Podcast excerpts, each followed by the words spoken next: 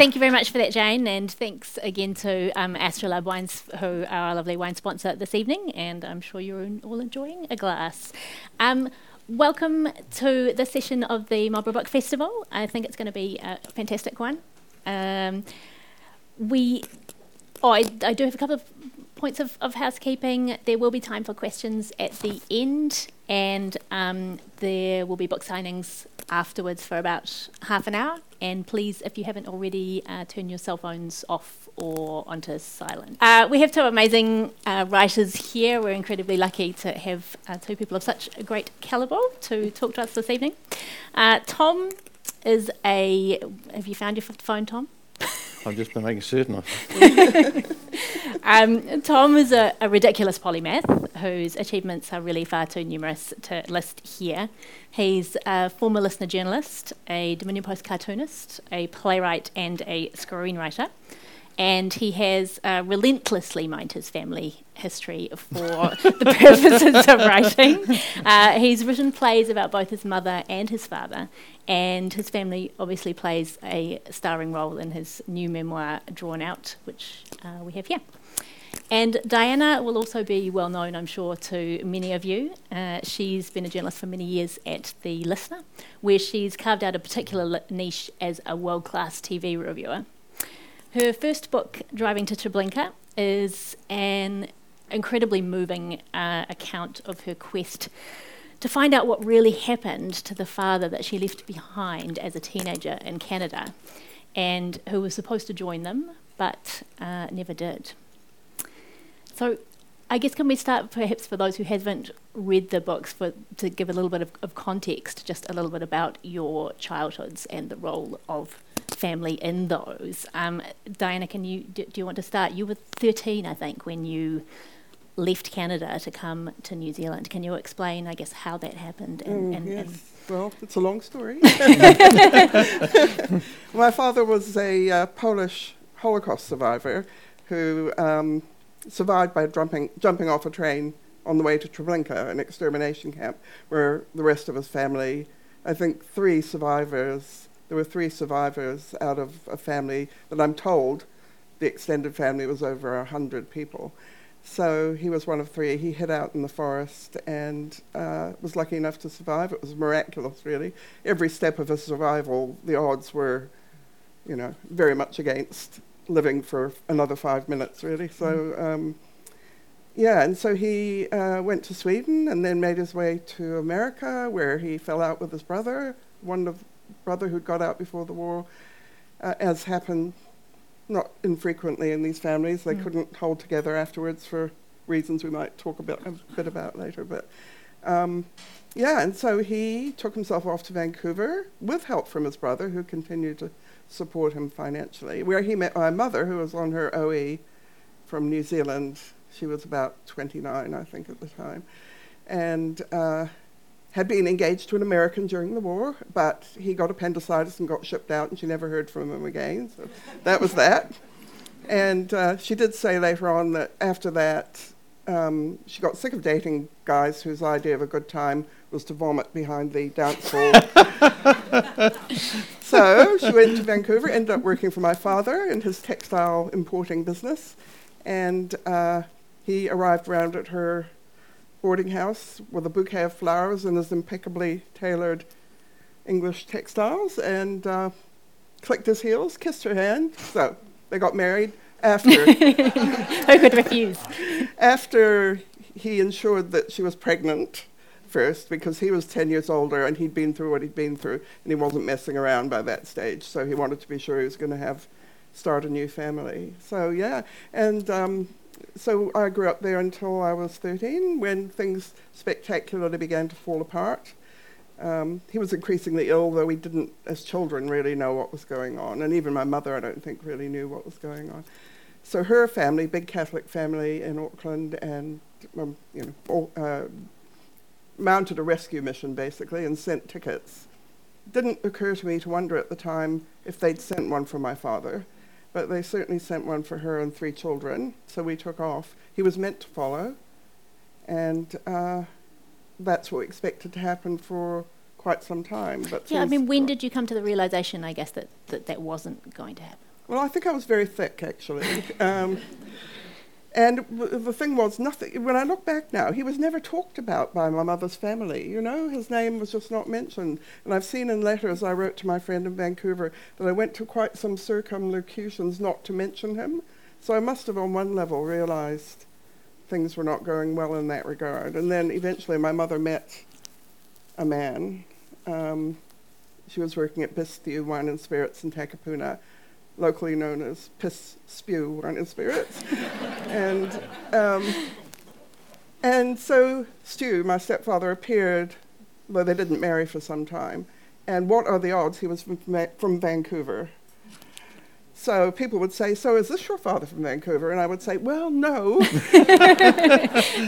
And it just became a nightmare, really, from which I think I just retreated by trying not to think about it. But, mm. yeah, so this is why this many years later.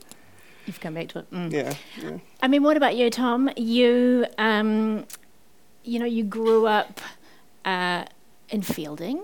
Mm-hmm. Your father called you egghead, and mm-hmm. not as a term of endearment. Um, you ended up with a munched leg in a, in a lawnmower accident, and, and, and mm. ended up with calipers. I mean, that, that sounds like you, sounds like your childhood with a rollicking time. I have a natural physical grace. In some ways, our stories are inverted. My father went out to New Zealand first, before Mum and my twin sister followed him.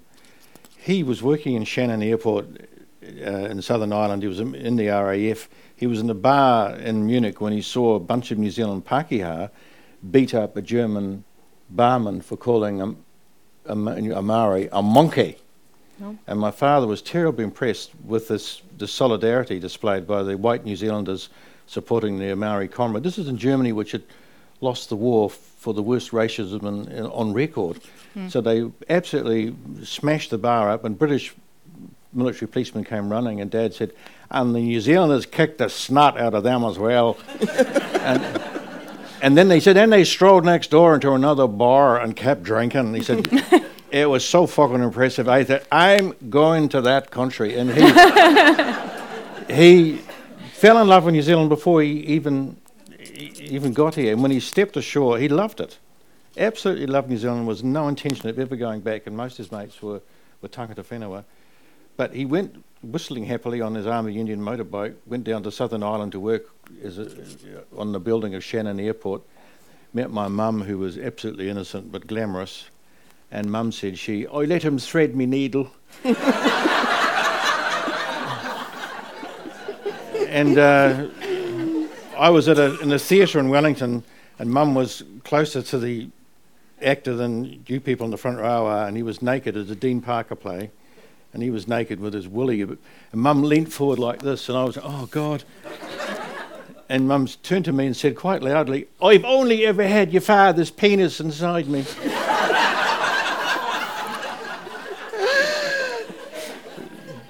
And they had they had um, all these extra kids. But, but our father... And, and Mum said, another rude story I have to tell. We were sitting around a table at my house once, and Mum said, oh, I didn't want ye. Oh, I cried tears when I had... She went round the whole table. I ran a hot bath and drank a bottle of gin, hoping I'd, mi- hoping I'd miscarry when I heard I was carrying you. And we all go, Mum, Mum, round the ho- didn't want any of us. And she said, I stuffed myself with toilet paper, but your father's sperm always got through. uh, Should have been on an Easter ad, obviously. And it, apparently, it's a very poor form of contraception. So she chased them out on the boat. Me and Sue were just twins, and when we arrived, a story I told this morning, after we we just never bonded. Mm. Um, Why do you think that was? Do you think he resented you for curtailing his freedom, or? He, he never talked to me about it, but he told brother Michael, and the other thing, you, Dinah will probably, I'm sure it's the same experience. Your parents, are, you, each child has a different parent, mm. unbelievably different. Um, and uh, so he told Michael stuff he never told me, and he was quite excited to see Mum, meet Mum coming out on the boat. and he got the pilot in the Auckland to take him out on the boat when they took the boat up the Rangitoto Channel, and it was the Tamara. And Mum didn't know, Mum didn't expect to meet him, meet him for another hour. So he told Michael, he said, I went to the cabin, oh, Jesus Christ, your mother, she had her teeth in a jar by the door, and she was wearing... He didn't know Mum had dentures, and Mum had false teeth out. She was wearing a nightie, no makeup, hair in curlers. Sue apparently tottered towards him and held her hand out. I don't know if we could speak or anything, but it, and I just crapped my pants, and and, and that was it. Um, there was no, even on his deathbed, he he he was, you know, bitter about me to the end, and I did nothing wrong. But particularly, I was a well-behaved, conscientious kid, but I cried easily. So he would. Um, I, just, I if I walked into a room, I could see that I just pissed him off instantly. So, so he never out. put a name to it, or or. I, I got, strange, I'm sure you've got it. I've got stacks of letters from people who writing to me about the book, and some of them are writing to me about my about my father.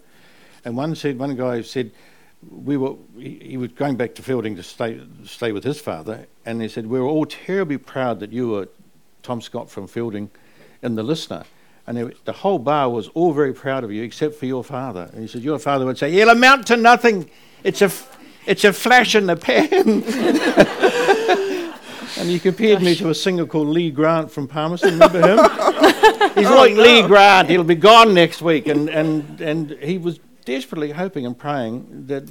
That, my, he, that it didn't work out. And I, I, I don't know don't know why, but I, I forgive that generation everything now, because what they saw and endured was shocking. So mm.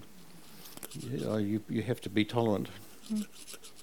I mean, families are such uh, personal and intimate and inevitably sometimes fraught things. Why write about them, Diana? I ask myself that quite often. I think out of denial and ignorance, really. Um, you know, I think I always wanted to try and find out, obviously, and that grew um, towards the end of my mother's life. I sort of really started trying to find out what had happened, and I grilled her, which was, she was always, to do her credit, up for it, mm-hmm. but she would always cry, and so that was hard. Uh, so I think, you know, I probably... maybe didn't push as hard as I should. And I start, you know, her cousin was a lawyer who'd helped her a bit. I went to him, are there any records? Because I had a memory of being told that he died in Ontario. We couldn't find a death certificate. We still mm. can't find a death certificate. certificate. So it seemed like every door I tried to open was shut. But I wanted to find all that, and definitely wanted to do that. Thought I'd write it all down for the family sometime. But then uh, Mary Varnum from Our Press, she'd rung me a, a while back, earlier actually, and said, is there anything you'd like to write about? And I probably threw a couple of ideas at her and said, no, no, no. And we just left it at that. And, you know, it didn't occur to me to say, maybe I'll write about that. Mm. You know, it's the denial or the weirdness. I might have said, well, I have got a story. But eventually I wrote a little bit about it in The Listener, very obliquely. You know, I'd occasionally ad- approach the subject quite obliquely, mm-hmm. and she said, oh, you've got a strange family. She rang up another time and said, would you like to write about that? And coming at the moment that it did, when I was really trying to find out, I just felt like I couldn't say no, because um, to be offered that, res- you know, it's a responsibility in a way, and mm. I, all I needed was a sign someone was interested, because I had written these earlier stories a couple of times, and yeah, you get some lovely feedback and people, but, you know, some of my male colleagues would sort of pat me on the head and say, good, you got that out of your system, you know. um, and so I just didn't think anyone else would be particularly interested. So all I needed was her to say, yes, I, I want to read about that. Mm. And then I set off on it. I mean, having gone through the process and put it out there, would you do it again? There were moments knowing? when I wouldn't. I mean, just at the moment, that's what I think I... W- I mean, obviously, you know, I would... yeah, I'd have to do it anyway, but I think I would have been a lot more um, worried if I'd known.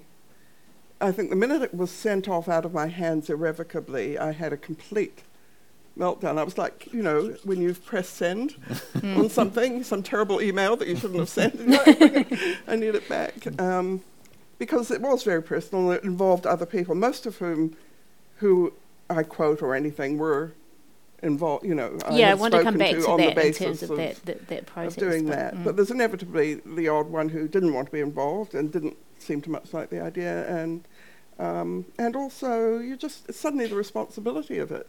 And also the paranoia, you know. I had always had this sort of low-level paranoia, and I think I'm putting it out there that all my children have this heritage. And, and in the course of writing it, of course, the world was beginning to change in a not entirely pleasant way, mm. vis-a-vis anti-Semitism and, and strange rulers who were doing crazy things. Um, won't mention any names, but... No. So I think, uh, yeah, there's always been that little low-level paranoia, which is one level mm. of it as well. And you're thinking, okay, it's all out there now. Um, yeah, and mostly it's been uh, okay. I've had, a, like my mother's family, I think anyone who reads the book will know that they were spectacularly disinclined to talk about anything that ever happened in that family. My grandmother had eight children, and two of them, one died in her thirties and one died in her fifties. And th- their names were never mentioned again. Wow. Such was her inability mm. to deal with such mm. situations. So, yeah, to then do this, and, you know, I, s- I don't think it occurred to me that everyone was, they would read it, you know. Two aunties did talk to me, and I remember I say, sent them the book, and I didn't hear anything. Eventually I rang, and they were okay about it. Um, and when one of them said, "I'm glad you wrote it," I sent her the most gigantic bouquet of flowers out of sheer relief. She rang like, that, those flowers, what? I was just so relieved. But um, then I met another cousin at a reading at Takapuna Library, and she just sort of came up and said coolly, "Well, it always was a story, wasn't it?" Oh, and that's ouch. All she said. Ooh. Mm. So, but she at least gave me a hug and was speaking to me. So, mm. Mm. But yeah, I think I just hadn't... Because uh, I think even as a journalist, I've operated in that way. If you really thought very hard about what you're mm. doing mm. and the possible repercussions, um, I would find it paralyzing. So I think I've learned a certain mm. way to dissociate mm. from That's it. Interesting. Tina Macaretti sort of said that um, uh, earlier a little bit about to what um, extent you ask permission. And yes. at the end, y- you have to ask yourself permission. And I've spoken to sterner souls than me, Daniel Mendelsohn, who I mentioned in the book, who's mm. a great writer and classicist and T V reviewer and general Tom Scottian sort of person who does everything well. Um, and, uh, you know, uh, oh, he he was at a writer's festival. I interviewed him and talked to him, but he was also at a writer's festival and in a memoir mm. panel sort of thing. And someone, another writer was asked, you know, "Oh, yes, I showed it to every member of my family, and if they wanted changes." And they said, "And how about you, Daniel?" And he just said, "Nah, it's my story. And, you know, tough, I'm telling it." And I thought, ooh, I'd like to be able to think like that. But, but in mean, the end, you have to be a bit ruthless. Mm. I think there's a level you can't let that, or you wouldn't do it. Mm. I mean, what about you, Tom? Why did you decide to write about family? I mean, as, as you say, you've, you've written plays about both your mum and your dad. And I thought the time was right to have the entire memoir field covered this year. I thought I'd sweep all before me and win, and then bloody Dinah Wichtel turns up. And her book is stunning. It's beautiful. If anyone doesn't own a copy, you have to. You'll cry. You'll laugh. It's absolutely exquisitely written. And it's important because it shows that twelve thousand miles away from the darkest chapter in human history, it's still rippling. There's still shadows. And someone someone asked Chairman Mao uh, um, what he thought the impact of the French Revolution had been, and he said, "It's too early to tell." And I think that's true of the Holocaust. Yeah. The, the Holocaust, yeah. It's still the most devastating thing. The, the the use of industry, the use of the latest technology. I think we were it's talking about your family, Tom. No, it's very similar. Oh, well, I think my father was a, was a, was a strange way. Well, I wouldn't have ended up here if it hadn't been for the war. Um, but in terms of uh, d- how did I feel about writing the book? Mm. In our house, that's just... Uh, The, the dinner table, everyone's talking at once. Not when my father, when he was there, it, it just went silent. He'd, he'd walk in and it would just absolutely go silent. He'd, he'd come in drunk almost every night, and he would say to, "Did anyone ring for me?" "No, Dad." "The Pope?" "No." "Did perchance the Pontiff himself ring for me?" "No, Dad." "Frank Sinatra?" "No, Dad." "The Duke of Argyll?" I was staggered at the list that would go on. And you know, "Sammy Davis Junior Did he? Sammy Davis Junior ring for me?" And this would go, we'd go, "No, Dad, no, Dad, no, Dad." Then he'd turn to my mother and say, "Christ, you're ugly. Put your teeth in, woman. They are in. Take them out. That might help." So that went on every night. almost every night. He, some nights he would have a cup, he'd give his liver a rest. But when he was out of the room, we were all, there was just a like, babble of, of p- people talking. And, and I, if my sister's at a dinner party, Sister Sally is funny, Sister uh, Jane is funny, uh, Sister Sue is funny, Michael was a hoot. Robbie's the only quiet one, really, Brother Rob. So we're all babbling away, and they're all quite, they su- suited the family tree. You talk about aunts and uncles. We never had a single relative, um, as if we were just arose spontaneously. Uh, and, and we never, acknowledge, our father never acknowledged birthdays. I d- I've never seen a picture of his family. Mm.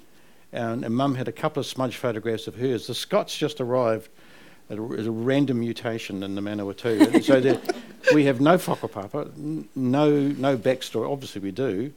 Michael went back to Northern Ireland once to meet Uh, my father's family, and my father was sort of unemployed, or and out of work, or whatever. So, and but he was obviously intelligent. And but he, Mickey went back. Mickey was staggered. There were judges and lawyers and doctors on his side of the family. He was the one disappointment. And his older brother Paddy said to Michael, "Is your father still a sarcastic bastard?" Mickey said, "Yes, I think that sums him up very well." And that's the only contact we've ever had with um. that side of the family. So, I mean, you had to find a backstory for Daylight Atheist. Uh, so how invent- much of that I, is invented I, and how much of it is He told Michael true? a story. Um, again, Michael, he told things, he shared things with Michael. That there was an aunt who was barren, and and um, he was from a large Protestant family in Northern Ireland, and they sh- and they his family sent the, my father off to live with her for a, a few years, and he really resented it. And I had a had a Maori uh, had a Maori friend. I still I put an ad in the paper. Pākehā needs Maori friend, and and um, so I can bring it up at parties. And and this person was adopted out to live with an aunt, and I said, you know, this this, and I said, you must have fucking hated that. The rest of your family at home, and you're off living with someone else. Mm. I said, I don't believe that bullshit. That the, the that the extended family is the same thing as your own family. And, and and he said, no, it was terrible. It was terrible. Uh, you miss, why, why, why am I here? Mum and Dad and my brothers and sisters mm. are laughing ten, fifteen, twenty miles away. So my father hated it. And I, in the Daylight Atheist, I kind of went back into that and sort of gave that as possibly an, an excuse an explanation. for mm. yeah for, for how we behaved. Mm. Uh, I mean, Diana, you wrote of your father... In my narrative, he was a passive victim, but on this sort of voyage, everything you think you know can turn out to be wrong. Who was the father that you thought you knew when you started this process, and how did that change? Well, yeah, I think, uh, obviously, to me, it was just this completely tragic story of a person who'd been destroyed piece by piece, which it is. That's not untrue. Mm. It is. And I think I can remember the moment at which it sort of hit me that he had lost everything twice, every single thing, entire family, everything he owned, you know, everything twice. And we were implicated in one of those times. It's the mm. most horrific realization uh, for which there is just no escape from the guilt. Um, so I just, you know, I'm, I'm not one of those people that says, you got to get rid of the guilt, because I think there just isn't an, an escape from it. But, um, but I think in the process of doing this, of course, you find out more. People, I have a cousin, uh, th- actually that quote comes out of the reading I'm going to do, and mm. I have a, a, had a cousin, my late cousin Joe, who I didn't discover for family weird reasons. Why didn't I know about him uh, until two thousand six? And he was seventeen when the survivors came back. And so I learnt from him some things about what my father was like, and, you know, little bits about what had happened. And... Um, But it was more the third generation, you know. My generation are hopeless, you know. We're all scarred and wrecked, and you know, bar- barely able to, to talk about these things amongst ourselves. My brother and I can, but you know, it's hard. It's hard, and it's affected everyone differently. But the third generation come along, and they hear these stories. A, why didn't you ever tell me? Mm. And I think I thought I had. You know, you do that in families. You think you thought you talked about it. Um, and I mentioned that in the book, you know, um, my grandchild looking at a photo and saying, who's that? And me kind of saying, oh, it's your grand-, you know, changing the subject quite quickly, because I think, how do I go into this with this little gorgeous six-year-old looking up at me with his hopeful, optimistic little face. Well, you know, listen to this story. But my daughter and my nieces, um, when they they pushed me really hard, like my daughter will say she bullied me to, to keep going, because I'd say, oh, I can't find anything. And they'd say, it's ridiculous. You cannot know, not know where your father is buried. You can't. It's just absurd, and it's not good enough, you know. And so they would push and shove. But also they had this view of him. Um, they saw the side that he had survived something unspeakable. What kind of a person must he have been able to, been to be able to do that? He'd mm. survived living in the woods. He'd survived, tried to start again. Um, so they have this different picture of him, which I think I'll mention, you know, if, if we do the reading. Yeah, would you want to do the reading now? Oh, okay. That makes sense. Yeah, so they've been an absolute, you know, for me, um, it, nothing can change the past, but, and it's way too late for my father, but it's extremely comforting to know that his memory is carried in this different way by that generation. Mm. So. Yeah, so this is about when I first started talking to Joe, who was in his late seventies when I finally got to know him. Joe tells me what I most want to know, the story of my father. Ben Wichtel was a young, very athletic man, he writes to me. They were en route to Treblinka, which was not a concentration camp, but a killing centre about two hours north of Warsaw. There, the Nazis established ga- gas chambers to kill the Jews. Ben Wichtel jumped off the train. The trains had little windows with barbed wire, but my father managed to get out. He must have been very thin to do that, Joe says. He lived in the forest until the end of the war. I'll learn from his post-liberation registration card and from a list made when he was liberated that he was found with partisans and others who'd escaped from ghettos and from the Majdanek concentration camp near Lublin. Did he fight? I asked Joe. Of course he fought, says Joe. He wouldn't have survived if he didn't fight. Joe tells me that after the war, Uncle Sy searched and searched for family members, but after he found Ben, the reunion in New York did not go well. Your father came to my house with a guitar, which was the wrong thing to do, by the way, Joe says. He looked bohemian, not what was expected. He looked merry. I can't explain it, said Joe. He looked fine. He didn't look like he had a problem in the world. Everybody pleaded with him to stay in New York, and everything would be fine. They would take care of him, because he wasn't all put together, you know. If you get out of the ghetto and all this crazy running around, you don't expect to be perfectly stable. Jumping off the train, living like an animal for three years with a little terrorist, terrorist group who ran around and tried to knock off Germans and steal things to survive. I had somehow imagined my father just hidden in a box under the ground until liberation. But of course that never could have been true. He was young, strong, smart, and he had to eat. He had to live. He had to fight. As my daughter Monica will put it, that's some inglorious bastard shit. So what did my father have to do to survive? I might have been frightened by his rages, but I'd never I'd known him as a gentleman opposed to violence. In my narrative, he was a passive victim, but on this sort of voyage, everything you think you know can turn out to be wrong. To Joe, he was maddeningly stubborn. Why the hell didn't he stay in New York? It doesn't didn't make sense fifty years ago. It doesn't make sense today. Everyone tried to persuade him to stay. Uncle Sy was making a lot of money. He made your father a wonderful offer, Joe says. And he goes on to say about his mother, Sabina, my father's aunt, who also got out in the twenties. My mother pleaded with him in Yiddish. He was going so far away. It wasn't around the corner. He wouldn't. He would pay attention to no one. Your father was a very handsome, mu- musically talented and well-spoken man, all assets that would benefit him. Our family didn't understand his move far off to Canada. On the positive side, Joe says, if Ben had gone to Van- hadn't gone to Vancouver, he wouldn't have met your mother, and you and I wouldn't be talking now. Uncle Sy, who'd supported my father so far, arranged to send money every month. Um, yeah, Joe understands what war can do. He served in Korea in the nineteen fifties, an experience that affected him deeply. He spent years of his life researching and teaching about what happened to our family and to all the Jews of Nazi-occupied Europe. Every time we talk, he says, God, how I hate those Nazi bastards. His anger remains white-hot for his aunts and uncles and their children, for my grandmother Rakela, our great-grandmother Brandler, and for the survivors. Your dad went through hell and back and never recovered from the Holocaust. He ran away from his Jewishness, his heritage, his family. After my father left his aunt's house in New York, Sabina said something that made an impression on seventeen-year-old Joe. Please forgive my terrible Yiddish. Er is a krank mensch. He's a sick man. When she heard years later that my father was dead, she believed he'd killed himself.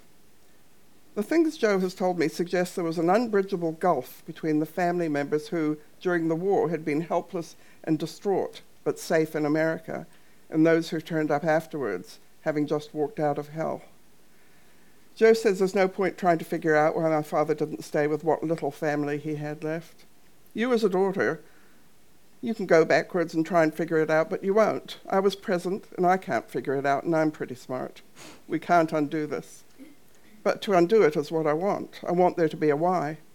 On the train to, to Treblinka, my father saw a tiny window he could squeeze through. He jumped down into the snow. When he and Paul got to America, that's his uncle Paul, who was one of the other survivors, they faced the question, what about the others?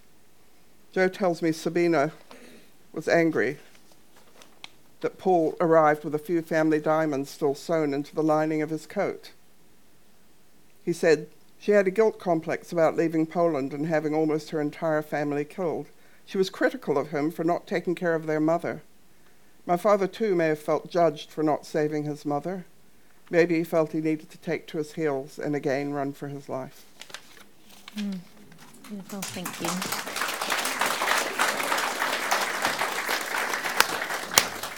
I mean, what about you, Tom? Were you looking for a why?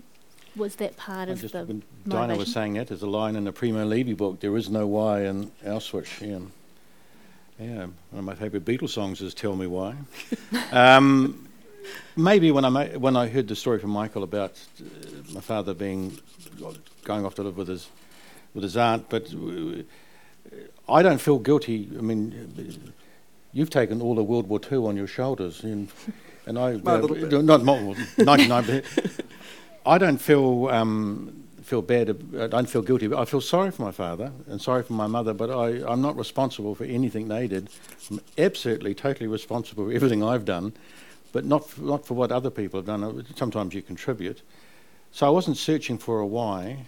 I just knew when you were sitting down. I remember sitting in, in when I was a vet student, where people were sitting around talking about their tough childhoods and stuff, and. Oh, we had to cancel our trip to Switzerland this year. We couldn't go, couldn't go skiing because Dad had some stuff. You go, oh, for fuck's sake, you know.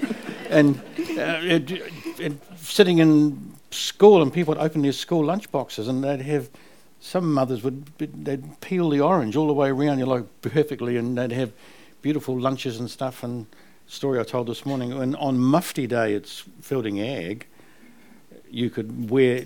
Didn't have to wear a uniform for the third form and the fourth form, and the fifth form. I had to wear, I had to wear my school uniform, and it was the only clothes I had.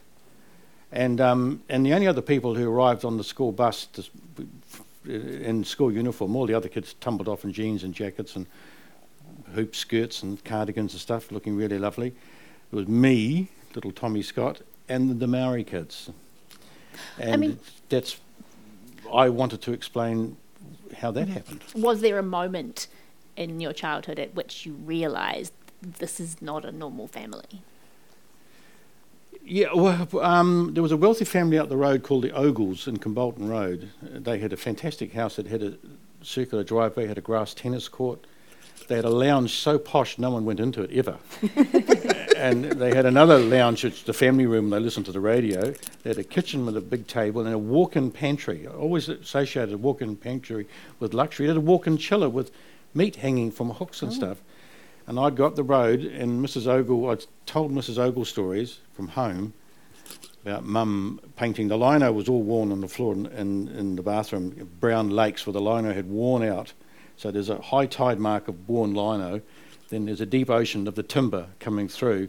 And Mum got test paint pots from Dulux and got the old man's shaving brush and dipped the shaving brush into the test pots of paint. And there's a horrible pastel pink green and pastel pink, uh, pink, you know, uh, pastel greens and pinks on the floor. And for some reason, Mum just put the brush back in up and... and my father said, "Who the fuck has been in there?" And Mum denied all knowledge, and we were. We, he was standing on the proof,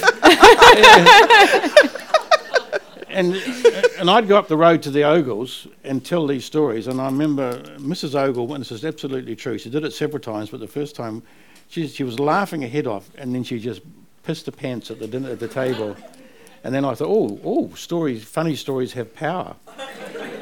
Yeah, I mean, I think you said of the, of um, David Lange that he used his wit as um, both shield and was it shield and sword or shield. Yeah, yeah. David was was that the did yeah, was that, is that true of you? A little that, bit that of it that. was a little bit of a defence message. Yeah, d- David was once twenty-nine stone, couldn't cross his legs, couldn't step off a chair without worrying about ripping all the leg- ligaments and tendons in his ankle.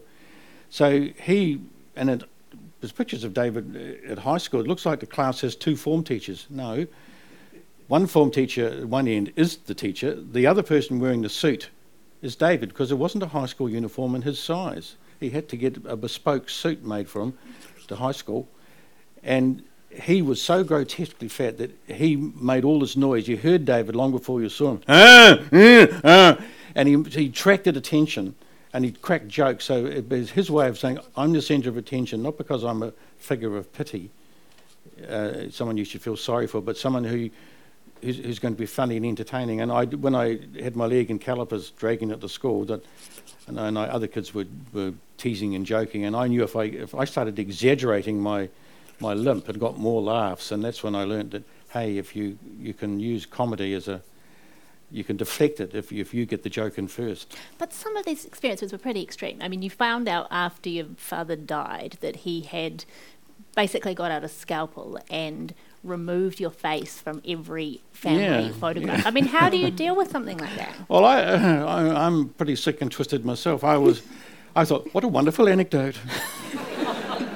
uh, I, um, well, this is worth four dinner parties.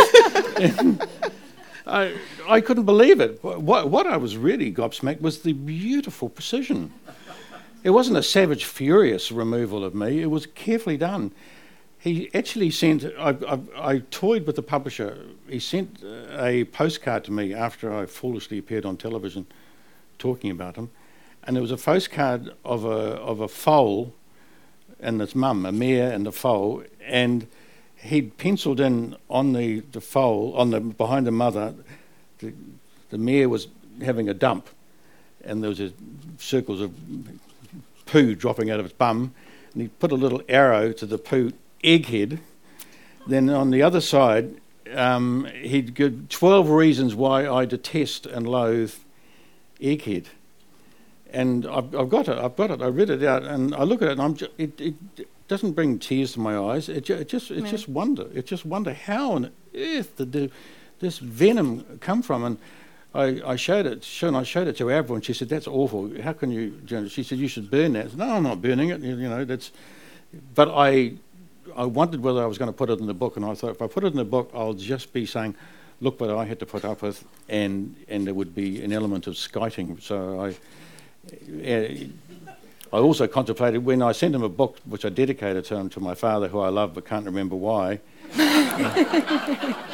he he wiped his ass on it and sent it back, and it came back to me with covered in wow. excrement. Wow. But I, I, I didn't f- put that in the book either, because I thought that would I wrote about that, but. I, So I'm interested in that process of what you decide to put in and what you leave out, and how that. Um, conversation happens, given that, you know, memoir is such an interesting genre in that obviously it's your story, but it's also necessarily other people's stories, especially mm. when you're talking about family. It's your, you know, it's your mother's story, it's your father's story, it's your, it's your siblings' stories. I mean, how did you navigate that process, Diana? Let's start with you, of deciding what you can and can't use, with, to what extent you need to ask permission, and, and what you leave out. Yeah, well, I think... Um You know, I've heard other artists talking about this this over this festival. Uh, I think Jenny Pat, one of them said, or maybe it was Tina, that um, the author's note is your friend, you know, and so I've got mm-hmm. an author's note saying uh, something along the lines of, you know, this is my personal version of the family story. You know, you need to make it very clear that you're not spe- trying to speak for anyone else. And it's exactly what Tom was, we were talking about. Um, everyone, every sibling in a family can have a different family. Mm. You can't at all assume the experience is the same. But I think when it came to my mother and father, um, I decided not too much would be off limits about that. In fact, probably, you know, I've recorded some of his autopsy, you know, it's down to the weight mm. of his heart. So I decided that after all those years of not knowing anything, I was going to put as much, which still isn't much, uh, put as much as I know about him in there. And my mother, I think because we talked a lot beforehand and before she died, and I think we had a very close relationship. Uh, it has made me look at her a little bit differently, the ruthlessness that she had to have to do what she did. And um, this is where family disagreements can come up, you mm. know. To me, I'm like Tom, that what that my, what my mother and father went through. I mean, my mother didn't go through the Holocaust, but she was child of the Depression, family of eight, oldest. She never had a bed to call her own, and if she did get into a bed, it had a toddler weeing in it, um, mm. you know. And it was, what was that phrase, um, first up, best dressed in that yeah, household? Yeah. yeah um, And she had a formidable, my nana, really, a woman you wouldn't want to cross. They all had to pretend to vote National. and, um, yeah, so she had a tough time, and I'm just not judging her. Um, so that, that can create difficulties. Mm. But for me, I want to tell the truth, but I wanted to make it clear, and I hope I have, that I didn't judge her. But I can wish she did some things differently. The parenting we got was suboptimal for various reasons at times. But uh, she and I were always close. She was always my, I was lucky I had her as the um, immovable point of reference. Mm. You know, I think if you've got one reasonably functional parent, mm. you're, you're okay. If you've got neither, well, it's t- really tough. But, I mean, did um, finding out more about your father and what he'd gone through change the way that you viewed her and, and also yourself, I guess? Uh, you mean finding out what happened to him after she left? Mm. Yeah. Well, I mean, that is a bone of contention. You know, to me, I think I was, you know, from the age of twelve, things were really going downhill. And I can remember I, it was ironic because I was just beginning to really get to know my father, even though he was becoming this strange presence in the household and having these rages where he'd smash his hand on the table, so we had tea stains on the ceiling. We'd just quietly ceased bringing friends home. You know, didn't really think about it, but just decided that wasn't going to be a good idea. Um, but, you know, we started to talk about politics and things, because I hadn't, you know, be, I was a middle child, kept my head down, tried to avoid trouble, didn't get banished to my room for six weeks like my older sister. And... Um, Yeah, so I was beginning to finally develop a re- relationship with him and kind of admire his mind and things. And at the same time, I'd go and say goodnight to my mother and she'd be weeping. And she had no one else to talk to because he wouldn't let her see... Well, sh- if she had to sneak out, if she was going to, by this stage, see her old friends, their old friends. She had no money of her own. She was kind of a, you know, a prisoner in a way. He didn't mean to, but that's how it was playing out. So I remember that. And so, you know, I know what she went through. So I guess her decisions I have to view, mm. you know, mm. he had to escape. She came to a point where she had to escape. Um, I mean, what about you, Tom? You said this morning, I think, that you didn't ask permission, I suppose, of your other siblings, or you didn't ask for their perspective. So how did you navigate that process of uh, the fact that you, it's your story, but it's also other people's stories? Well, Sue was worried about the play, The Daylight Atheist, oh, right. Sister Sue. Mm-hmm. And she said, oh, you don't know, it's all right for you, you live in Wellington, you're anonymous. And I said, well, what, I've failed terribly by my mum. um, God, God, what a hurtful thing. She said, oh, I'm the Napier, people know who I am, and I'll go down the street and people say, that's the person whose mother couldn't afford knickers and my father was a drunk. And I said, Sue, they won't, they won't.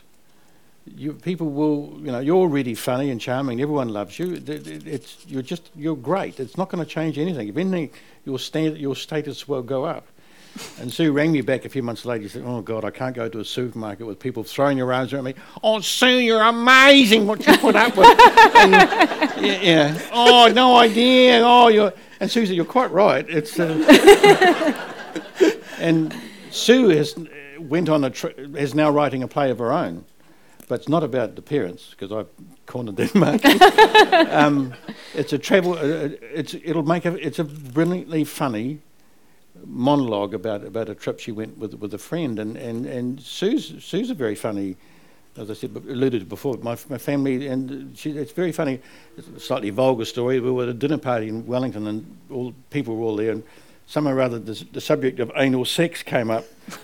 I didn't bring it up, that's for certain. And, and uh, Sue said, you know, I've never had anal sex on purpose. And so... Th- So the Scott family are full of people who we just don't behave like normal, reticent, uh, or knock the bugger off Kiwis. Uh, we, we, it's a family full of blurters. uh, well, I'm a little scared to ask now. But so what? What? Did, what did you leave out? Pardon? What did you leave out? Of my well, book. Other than you, so you mentioned um, those tokens. I left out.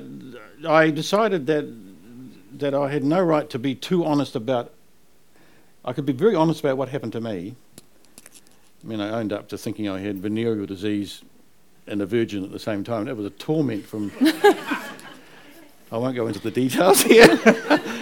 And I was a wretchedly unhappy person at university because girls are these magical, mystical, exotic women. Girls grow up with themselves. They know there's nothing magical about being a woman, particularly.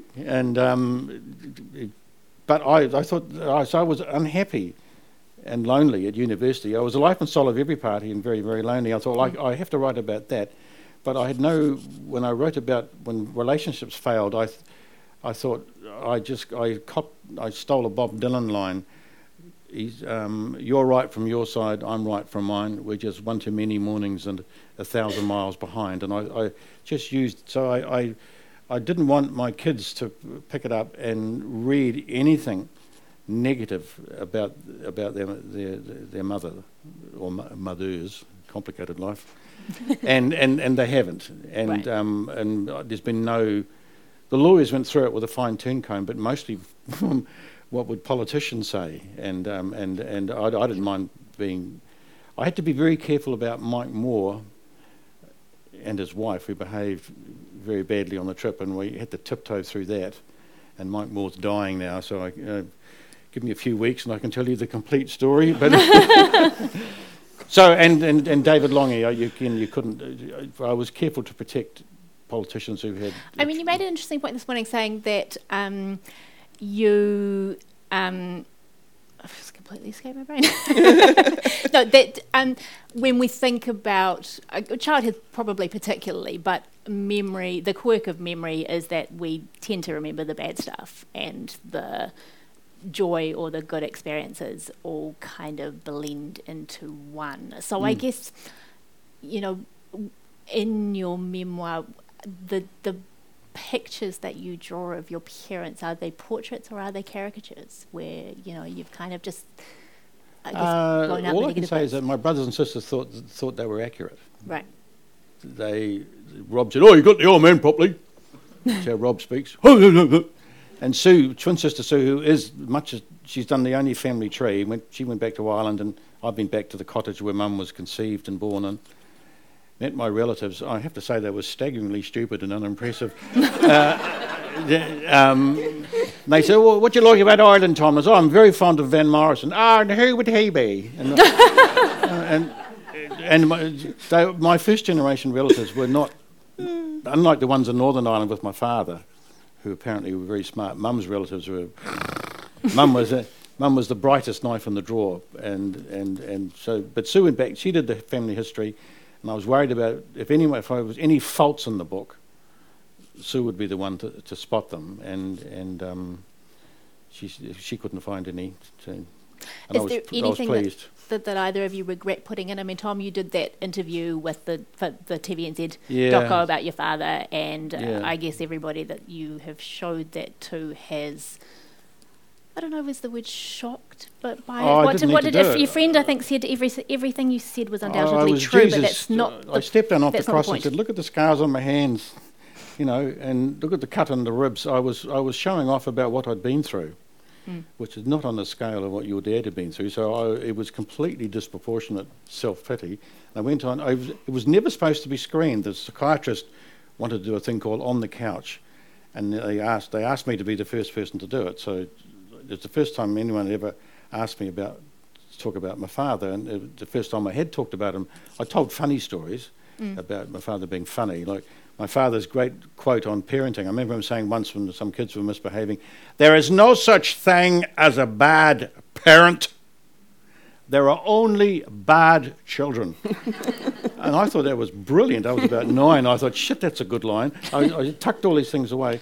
But I'd never talked about my, my father being an alcoholic and being poor and stuff. And I got carried away. The psychiatrist was quite good, and I was quite loquacious. and. And th- but I did it on the grounds it would never be broadcast. Mm. They interviewed everyone else, all these other New, New Zealand writers and poets and politicians, and they were all circumspect and guarded and sensible. And they thought, well, it was all rather dull, really. And we um, would like to, you know, use yours. And I, I, I foolishly said yes. Did Did you regret it? Yeah, I did, because um, virtually no one said it was a good idea. Um, I remember showing it to Carol Hirschfeld, who, mm. who was I was hoping to pursue amorously, but she um, had to resort to morphine in the end. But um, uh, I, I showed it to Carol. I said, "Oh no, no! Look, look what I've been through." And Carol, I, we got about two minutes in, and Carol stood up off the sofa and said, "Switch it off." And I said, "Why?" She said, "This is cruel." This is cruel. And another close friend of mine who's a writer said to me, "Tom, you're smashing a, a, a, a, a line of peanut with a sledgehammer." He said, "Your father is a, is a sick old man in Fielding. You're a well-known New Zealander, and you have publicly punished him, and, and with disproportionate force." And I was like, "Oh, he had it coming," sort of thing. And he said, "No, that's that uh, you behave badly." And I, it took me a long time to accept that I had behaved badly. It was a terrible mistake, though. To my father's credit, when he saw it broadcast on T V, he, he never rang me, ever, and I never rang him, but he never rang us. He never came to weddings, he never came to sports days, never came to parent-teacher meetings, he never dropped us off anywhere. One dance was one, so I told a quick lie then, corrected myself. But he rang me up out of the blue and said, "Oh, is that you, egghead?" "Yes. I saw you on the television. You're quite the big man these days. You've been a lot of demand in Auckland and other places north. You'd probably be driving back and forth from Wellington on your way north. It's a long trip in a car. You're probably thinking that you'd do with a cup of tea. If you're thinking of calling into Fielding for a cup of tea, don't fucking bother." And then hung up. And I, I was terribly impressed. I thought, geez, he was so... He was obviously furious, but the, the way the way he set up the punchline was just brilliant. And, and don't fucking bother. There was just a, he was a class act. Yeah. Yeah. And I wouldn't be, I wouldn't be, you wouldn't be who you are, mm. and I wouldn't be who I am if we hadn't. So do you can feel conflicted about that? That, that? that you know, that's obviously presumably where you got your whip from. Do I feel grateful to him for, for for? Or do you feel conflicted about? I guess about. The fact that he was so cruel to you, but at the same time that you no, perhaps owed him something was, in your... It was uh, as much of a given as the sun rises in the east and sets in the west. That's just who he was. I, I could see, I could see that people, had, the woman, he was a very handsome man, and, and the woman and all the other wives in Combolton Road were, they all had incredibly dull men, men like Kevin and Neil and Trevor and stuff, and... and uh, And they would call in to have afternoon tea with Mum occasionally, and my father would, would grab the teapot and say, "I'll be mother, shall I?" And Mum would go, "Oh," nervously. And they, all the ladies are sitting there, some of them wearing gloves in those days, all, nice, all very nicely done, and now pretty crappy house. And the old man would grab the teapot, he'd say, "I'll be mother." And he'd grab the teapot and he'd whip it right up high and pour the tea into the cups so it splashed everywhere. "What does that remind you of, girls? Yellow, hot and steaming, pouring from a tube." And, you know, but making allusions to being urine. And, and Mum would go, "Oh, isn't he awful, isn't he awful?" And she was in agony. And they were, but I could see that they were actually amused by him. He, he, I could see that his comedy, cruel and dangerous as it was, did give him a certain power and authority. And he was the centre of attention. He was the centre of attention in every pub we went to as well. Mm. So we have time for a quick reading before we open the floor? What are we doing for? But my, I'm going to sound terribly shallow after her reading. Do you want a shallow reading? It's an amazing book. It's fantastic. It is brilliant. Yeah. Hilarious. This is, um, I got thrown out of vet school for being stupid. After my ignominious departure from the vet school, I had a year to kill before Massey set up physiology as a stage three unit, which I needed to complete a rather tatty Bachelor of Science degree. I did a philosophy paper and a biochemistry paper, but mostly I drew cartoons for the student newspaper Chaff and was judge of a Miss Massey competition held on the cricket oval in front of the refectory. I can picture it now. It was a warm, still evening. The grass was the colour of emerald. The setting sun lent, lent the terracotta Art Deco buildings a pink glow. Young girls, hair and makeup perfect, jewellery sparkling, wearing glamorous gowns, approached the oval in an excited, giggling gaggle, falling silent when they saw the temporary drafting yards that some ag students had set up on the lawn. Guys in black bush singlets, shorts and gumboots, and this was well before Fred Dagg, armed with whistles and rattles and assisted by yapping dogs, rounded, rounded them up into holding pen, where they stood ashen-faced until another gate was thrown open, and then with a lot more shouting and barking, they were unceremoniously herded down a narrow race, on either side of which guys in white coats armed with red and blue rattle marked them on the back as they tottered past in their high heels towards the drafting gate, to be culled into the clearly identified finalist pen or the ugly pen. Dazed girls fought back tears when they examined ruined ball gowns, not to mention the more permanent, incalculable damage to their self-esteem if they ended up in the ugly pen. I hasten to add here that I was not part of the pre-selection process. I was dressed sombrely in a tuxedo, as were the city councillor and the local M P, the rotund and jolly Joe Walding. We merely mingled with the finalists and deliberated in private, in private to declare the winner. I know what you're thinking, and I quite agree. We have gone backwards as a society. Brilliant. So on that note, I will open the floor for questions.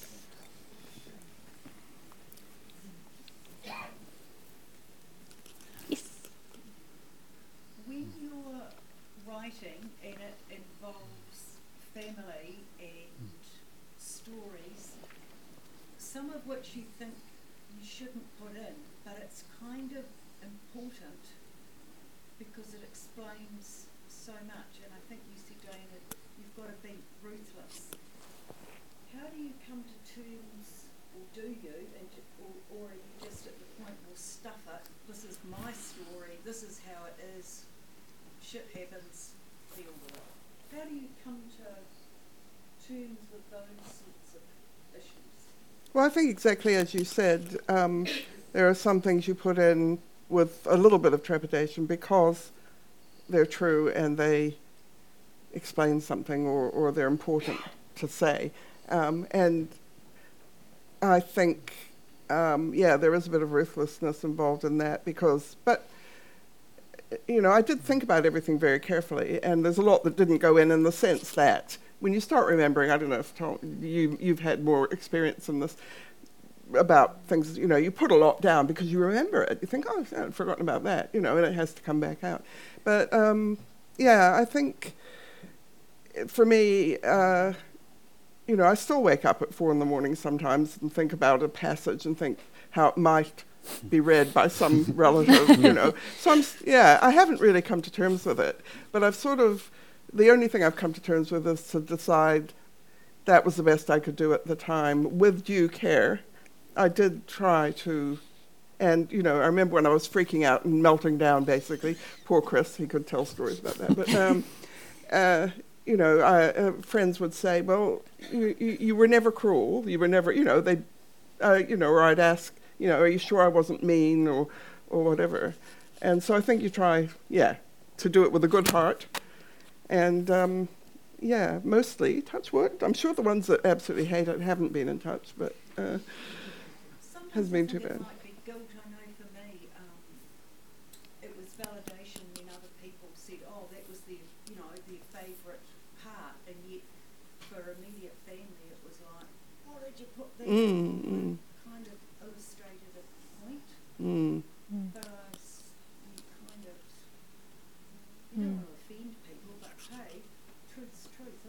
yeah, and I mean, I did do it belatedly after it was too late to do anything about it. I thought, why didn't I think of doing this?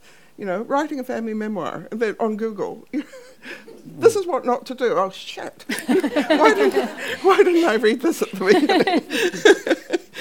But the, the range was very wide. I don't know, you know, on one hand it said, it's your story, you're allowed to tell it. You know, don't defame anyone, don't get sued. But beyond that, and, you know, one writer had the answer, you know, you shouldn't have said that about your, your sister or whatever. Well, she shouldn't have been such a bitch. Well, when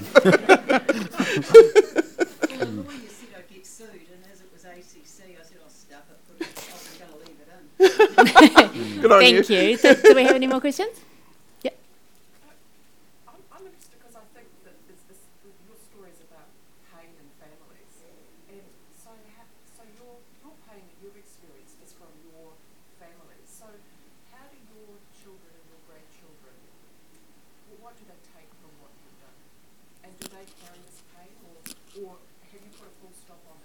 No, no, no, no, no. I'm sure not. Um, no. Um, I think, uh, yes, I think, uh, I mean, part of what this book about is about is how it affects everyone mm. down through generations. Mm. And mm. as is being proven now, still a little bit up in the air, but epigenetically, mm. things get passed down, don't they? And yeah. uh, I don't know how you feel about your kids, whether... The, the children, only one of them's read it. Or, and the others, I, I haven't discussed it with them. They're very proud of the fact that I can run her up to Diane. And, and, and, and sorry, they're very happy for me. um, Will, who's actually not my flesh and blood, as my mum said of him, my Irish mother said, Avril and I have a blended family, and mum said, there's something about that cat Will. He's not my flesh and blood, but he's something special, and Will... because he's not my flesh and blood, he's the only one that's read it and commented on it, and he said, he said, well done. He said, that's terrific. And he said, I learnt a lot about New Zealand reading it, which which which he enjoyed the history of it. Mm. Uh, Sam and Rosie said, well done, Dad, and they came to the launch. Sam is in the Phoenix Foundation, his lead singer, and, and a very uh, very gifted and sensitive boy. I think they've, they've I think I haven't asked, but I think they've made a pact. My my suspicion is they've said to Mum, we're not discussing it with Dad and we're not discussing it with you. I think okay. That's what's happened. There's been some sort of Pax Britannica where they it's not going to be discussed. And my older boy in, in, in Britain, um, uh, Sean, Big Sean, he, he he he's in Britain and I had to bring him a copy. So I haven't, I left him a copy and he, oh, I get round to reading this. So I, I did read him one line when uh, when I was...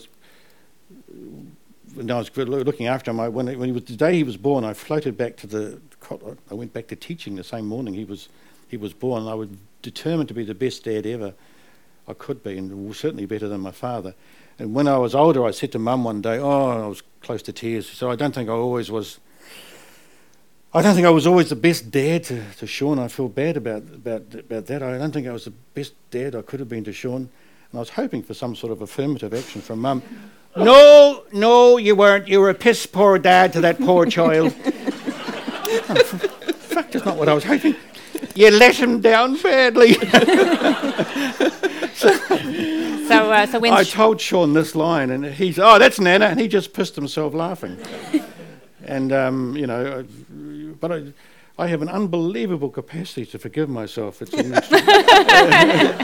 So when's Sean's memoir coming out? Yes, what about that? uh, we have time that. For one more, yeah?